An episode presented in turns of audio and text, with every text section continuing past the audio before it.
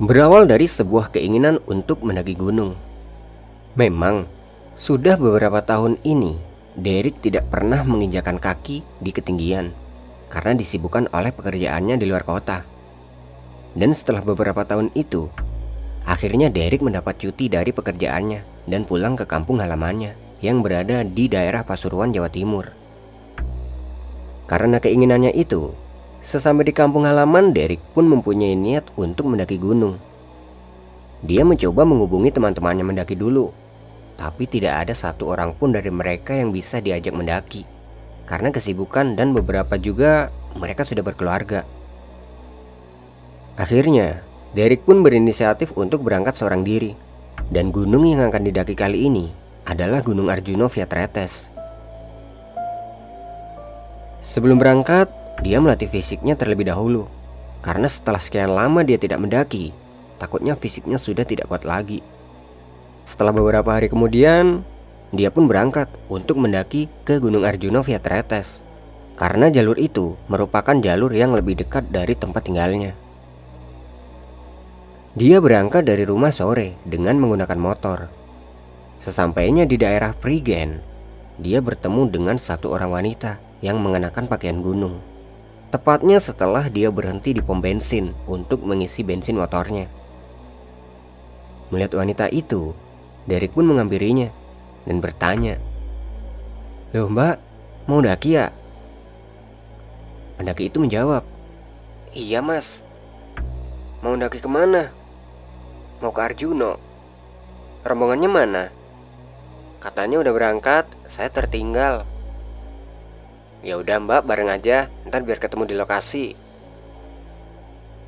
Derek menawarinya untuk berangkat bareng, sekalian menyusul rombongannya yang katanya sudah berangkat duluan. Dan wanita itu menerima tawaran dari Derek. Derek pun membonceng wanita itu dan berangkat bareng ke base camp.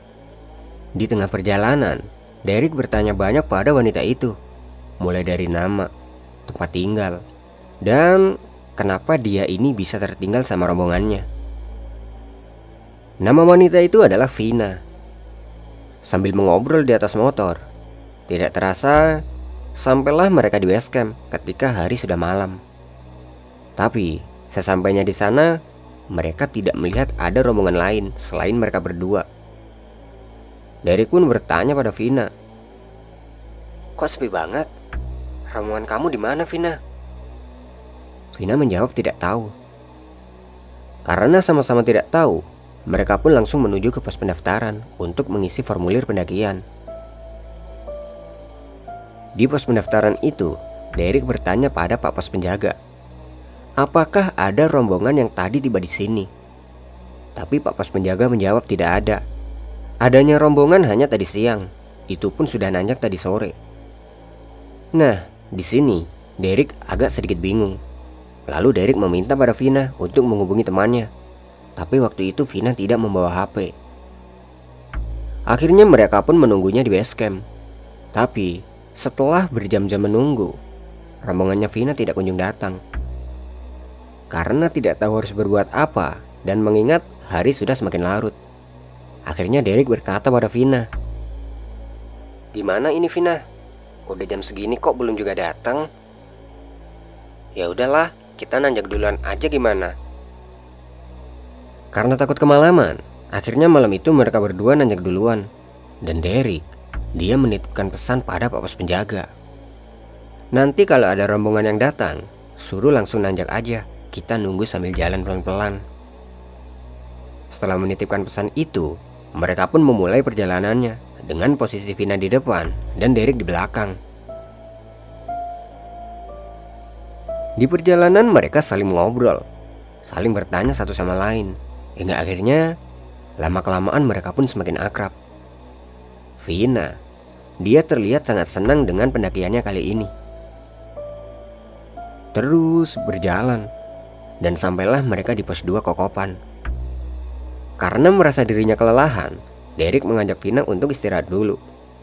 Mereka istirahat di sebuah gubuk kayu yang terdapat di pos 2 itu. Ketika sedang istirahat, tiba-tiba Vina bilang pada Derek, "Mas, aku kesana sebentar ya." ucap Vina sambil menunjuk ke arah belakang bangunan gubuk. Mendengar itu, Derek pun membiarkannya. Dia mengira mungkin Vina ingin buang air kecil. Sambil istirahat, Derek menghisap sebatang rokok di tengah dinginnya malam sambil menikmati pemandangan langit. Setelah beberapa menit kemudian, rokok yang dihisapnya pun habis. Dan Derek, dia belum melihat Vina kembali dari perginya tadi. Karena Vina belum juga kembali, Derek pun memanggilnya. Tapi tidak ada jawaban satu kata pun dari Vina. Karena tidak ada jawaban, Derek mencarinya ke belakang gubuk yang ditempatinya itu untuk mencari Vina. Sambil sesekali dia memanggil namanya. Tapi Vina tidak ada. Ketika sedang sibuk mencari Vina, tiba-tiba Derek kaget karena mendengar suara Vina yang memanggilnya. "Nyari apa, Mas?" Spontan Derek langsung menoleh ke arah belakang. Ternyata yang memanggilnya itu adalah Vina. Melihat keberadaan Vina itu, Derek sangat terheran karena kedatangan Vina itu dari arah yang berlawanan dengan arah tadi dia berjalan pergi. Merasa ini tidak wajar, Derek pun bertanya pada Vina, "Loh, Mbak Vina dari mana?" "Dari sana," jawab Vina sambil menunjuk ke arah belakang gubuk. Derek, dia semakin heran dibuatnya. Lalu dia menjawab, "Loh, kok bisa dari arah sana?" "Iya, Mas, tadi muter." Derek pun mulai merasakan ada yang tidak wajar dengan keadaan ini. Tapi dia berusaha untuk berpikir positif. Dalam hati dia bilang, "Ya, bisa jadi tadi Vina muter dan aku tidak melihatnya." Mereka pun kembali istirahat di gubuk kayu tadi. Lalu Derek mengeluarkan sebungkus roti kering yang dibawanya untuk dimakan. Dan tidak lupa dia menawarkannya kepada Vina. Tapi Vina tidak mau makan dengan alasan dia tidak suka dengan roti. Sambil makan roti itu, Derek bilang pada Vina, "Teman-temannya Mbak Vina kok belum pada sampai ya? Apa jangan-jangan mereka nggak jadi nanjak?" "Iya mungkin, Mas." "Terus kita gimana? Tetap nunggu di sini apa lanjut duluan?" "Lanjut aja nggak apa-apa, Mas. Sekalian nunggunya di atas." Setelah roti yang dimakannya itu habis, mereka pun lanjut berjalan ke pos selanjutnya. Sebelum berangkat, Derek meminta Vina agar berjalan di depan lagi. Tapi kali ini dia nggak mau jalan di depan dan ingin berjalan di belakang aja.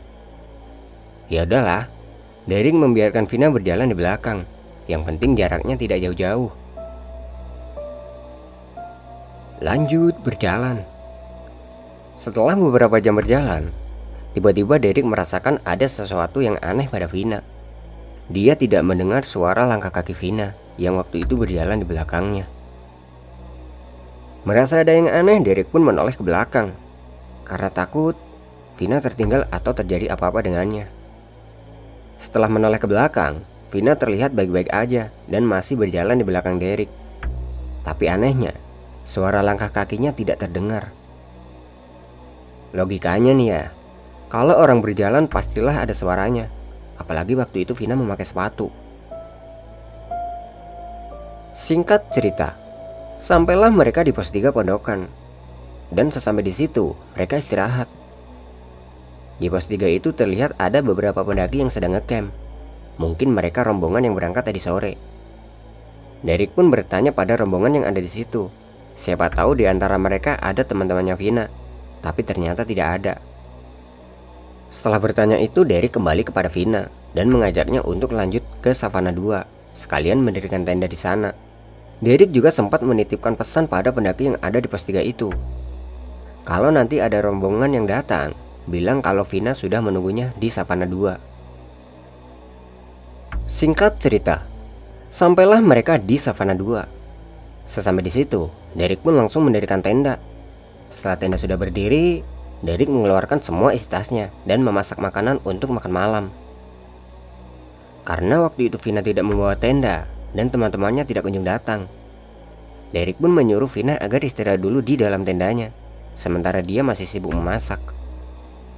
Nah, ketika Derek sedang memasak dan Vina istirahat di dalam tenda, hal aneh kembali terjadi. Tiba-tiba, hal yang sama terulang lagi. Vina. Dia pamit kepada Derek untuk pergi sebentar. Tapi kali ini Derek bertanya, "Mau kemana Mbak Vina?" "Mau ke sana sebentar Mas," jawab Vina sambil menunjuk ke arah hutan. Belum sempat Derek mengizinkan, Vina udah jalan gitu aja. Melihat Vina yang langsung nyelonong gitu aja, akhirnya Derek pun membiarkan Vina pergi. Dan Derek, dia melanjutkan masaknya sambil nunggu Vina kembali. Sampai masakan yang dimasak Derek itu sudah siap, Vina belum juga kembali ke tenda. Karena sudah waktunya makan malam, akhirnya Derek pun mencari Vina ke hutan yang didatanginya tadi. Ketika sampai di hutan, Derek pun memanggil nama Vina, tapi Vina tidak menjawab satu kata pun. Derek merasa kebingungan, takutnya terjadi apa-apa dengan Vina. Lalu dia kembali ke tenda untuk mengambil jaketnya. Sesampai di tenda, dia benar-benar terkejut karena tiba-tiba saja Vina sudah berada di dalam tenda. Dia sedang tiduran. Melihat itu, Derek mengajak Vina untuk makan malam. Vina keluar dari tenda dan duduk di depan tenda. Tapi dia tidak makan apapun dengan alasan dia tidak lapar. Karena khawatir, Derek bilang pada Vina, "Makan dulu Mbak, biar besoknya fit." "Enggak Mas, saya nggak biasa makan gituan." "Ya udah kalau gitu makan roti aja." "Iya deh, nanti saya makan." Malam itu mereka nongkrong di depan tenda sambil ngobrol kesana kemari. Perasaan Derek yang tadinya sedikit takut sekarang sudah biasa. Malam semakin larut, tapi teman-temannya Vina belum kunjung datang. Akhirnya Derek mempersilahkan Vina untuk tidur duluan di dalam tenda. Sementara Derek, dia sedang sibuk mengelar matrasnya di teras tenda. Jadi malam itu Derek tidur di teras tenda, sementara Vina tidur di dalam tenda. Pagi pun tiba. Sekitar jam 3 pagi, Derek bangun. Setelah bangun, dia keluar dari tenda dan tidak melihat ada rombongan lain di situ. Dalam hati dia bilang, "Kok teman-temannya Vina belum sampai di sini ya?" Lalu Derek membuka pintu tenda dan akan membangunkan Vina. Tapi setelah dia membuka pintu tendanya, ternyata Vina tidak ada di dalam. Spontan Derek pun kaget. Lalu tidak lama kemudian, Vina datang dari belakangnya sambil bilang, "Udah bangun Mas?" Iya Mbak Vina, tak kirain belum bangun tadi, mau aku bangunin." "Udah kok Mas, tadi habis dari sana," ucap Vina sambil menunjuk ke arah hutan yang semalam didatanginya. Karena penasaran, Derek bertanya, "Memangnya ngapain Mbak Vina kok kesana? Jalan-jalan aja kok Mas." Karena teman-temannya Vina belum datang, mereka pun berunding apakah harus menunggu atau gimana. Dan Vina, dia menyarankan agar samit duluan aja dan gak usah nunggu teman-temannya. Mendengar itu Derek bertanya lagi, "Nanti kalau teman-teman kamu nyariin gimana?" "Mereka gak bakal datang hari ini kok," jawab Vina dengan yakin. Mendengar jawaban dari Vina, Derek sedikit bingung. Dalam hati dia berkata, "Tahu dari mana kalau teman-temannya tidak akan datang?" Akhirnya pagi itu Derek pun memasak untuk berbekalan ke puncak. Sekitar jam 4 pagi mereka pun berjalan samit. Di tengah perjalanan, Derek melihat Vina berbeda dengan tadi malam. Wajahnya pucat dan lebih banyak diam. Melihat itu Derek sedikit khawatir. Dia takut terjadi apa-apa terhadap Vina, karena sejak kemarin Vina tidak terlihat makan apapun. Sesampainya di area Pasar Dieng, Derek mengajak Vina untuk istirahat. Lalu Derek mengeluarkan makanan yang tadi dimasaknya dan diberikan kepada Vina. Tapi tetap saja Vina tidak mau makan. Lalu Derek bertanya, "Mbak Vina, kamu sakit?" "Enggak kok Mas," jawab Vina dengan singkat. "Tapi kok kelihatan pucat?" "Gak apa-apa, bantu aku sampai puncak ya Mas." Sekitar 15 menit kemudian, Vina mengajak Derek untuk melanjutkan perjalanan menuju ke puncak dengan kondisinya yang masih pucat dan lebih banyak diam. Sekitar jam 8 pagi, sampailah mereka di puncak. Sesampainya di puncak, Vina terlihat sedikit berbeda dari sebelumnya. Dia lebih ceria dari sebelumnya, tapi raut wajahnya masih terlihat pucat. Di puncak itu, ketika Derek sedang asik memotret pemandangan, tiba-tiba Vina menghilang. Tapi Derek tidak berpikir macam-macam. Ya, mungkin saja dia lagi asyik di tempat lain. Waktu sudah menunjukkan jam 10 pagi. Dan Derek, dia tidak juga melihat Vina. Lalu dia mencarinya keliling puncak dan sesekali bertanya pada pendaki lain. Tapi tidak ada satupun yang melihatnya. Setelah beberapa menit mencari, akhirnya Derek melihat Vina sedang duduk di sela-sela batu sambil merenung. Derek pun menghampirinya dan mengajaknya turun. Dari situ, Derek tahu mungkin Vina sedang ada masalah, makanya dari tadi dia terlihat diam. Mereka pun turun dan kembali ke tempat ngecampnya tadi. Sesampai di tempat ngecamp, Vina berkata pada Derek, "Mas Derek, terima kasih ya sudah menemani saya ke puncak." "Sama-sama, Mbak. Beruntungnya saya bertemu Mas Derek yang mau menemani saya ke puncak." "Iya, Mbak, sama-sama. Kebetulan kan kita satu tujuan." Sekitar jam 12 siang, mereka pun kembali turun. Sesampainya di pos 2, mereka istirahat di gubuk kayu, tempat mereka istirahat semalam. Di pos 2 itu juga ada satu rombongan yang sedang istirahat. Ketika sedang istirahat itu, tiba-tiba kejadian yang sama terulang lagi. Vina pamit untuk pergi ke suatu tempat. Derek pun menyalakan sebatang rokok dan dinikmati sambil menunggu Vina kembali. Tapi, sudah sekitar 15 menit, Vina tidak juga kembali. Lalu Derek mencoba mencari Vina, tapi tidak juga ketemu. Kemudian dia bertanya pada rombongan yang kebetulan ada di situ. "Mas, lihat teman saya tadi nggak?" "Teman yang mana, Mas?" "Cewek yang tadi sama saya." "Cewek? Perasaan dari tadi Masnya sendirian."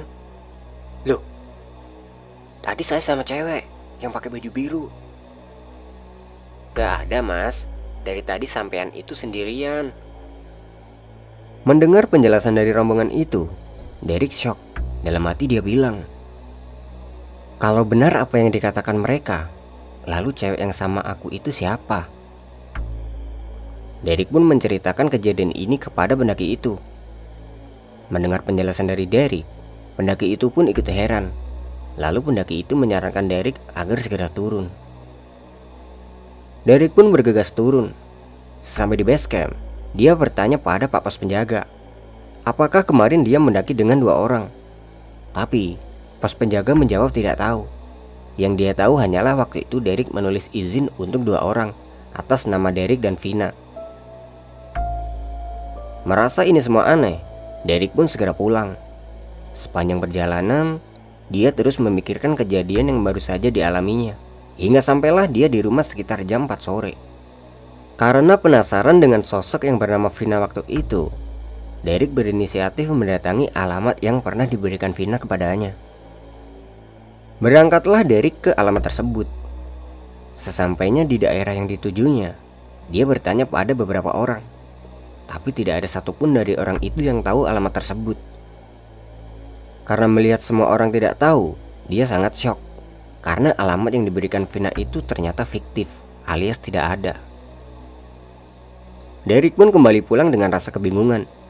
Sesampai di rumah, dia menanyakan kejadian ini kepada sesepuh di kampungnya. Ternyata, menurut beliau sesepuh itu, sosok yang bernama Vina waktu itu adalah sebangsa jin yang menyerupai manusia dan sengaja ikut dengan Derek ke Gunung Arjuno untuk menemaninya. Karena waktu itu Derek mendaki seorang diri.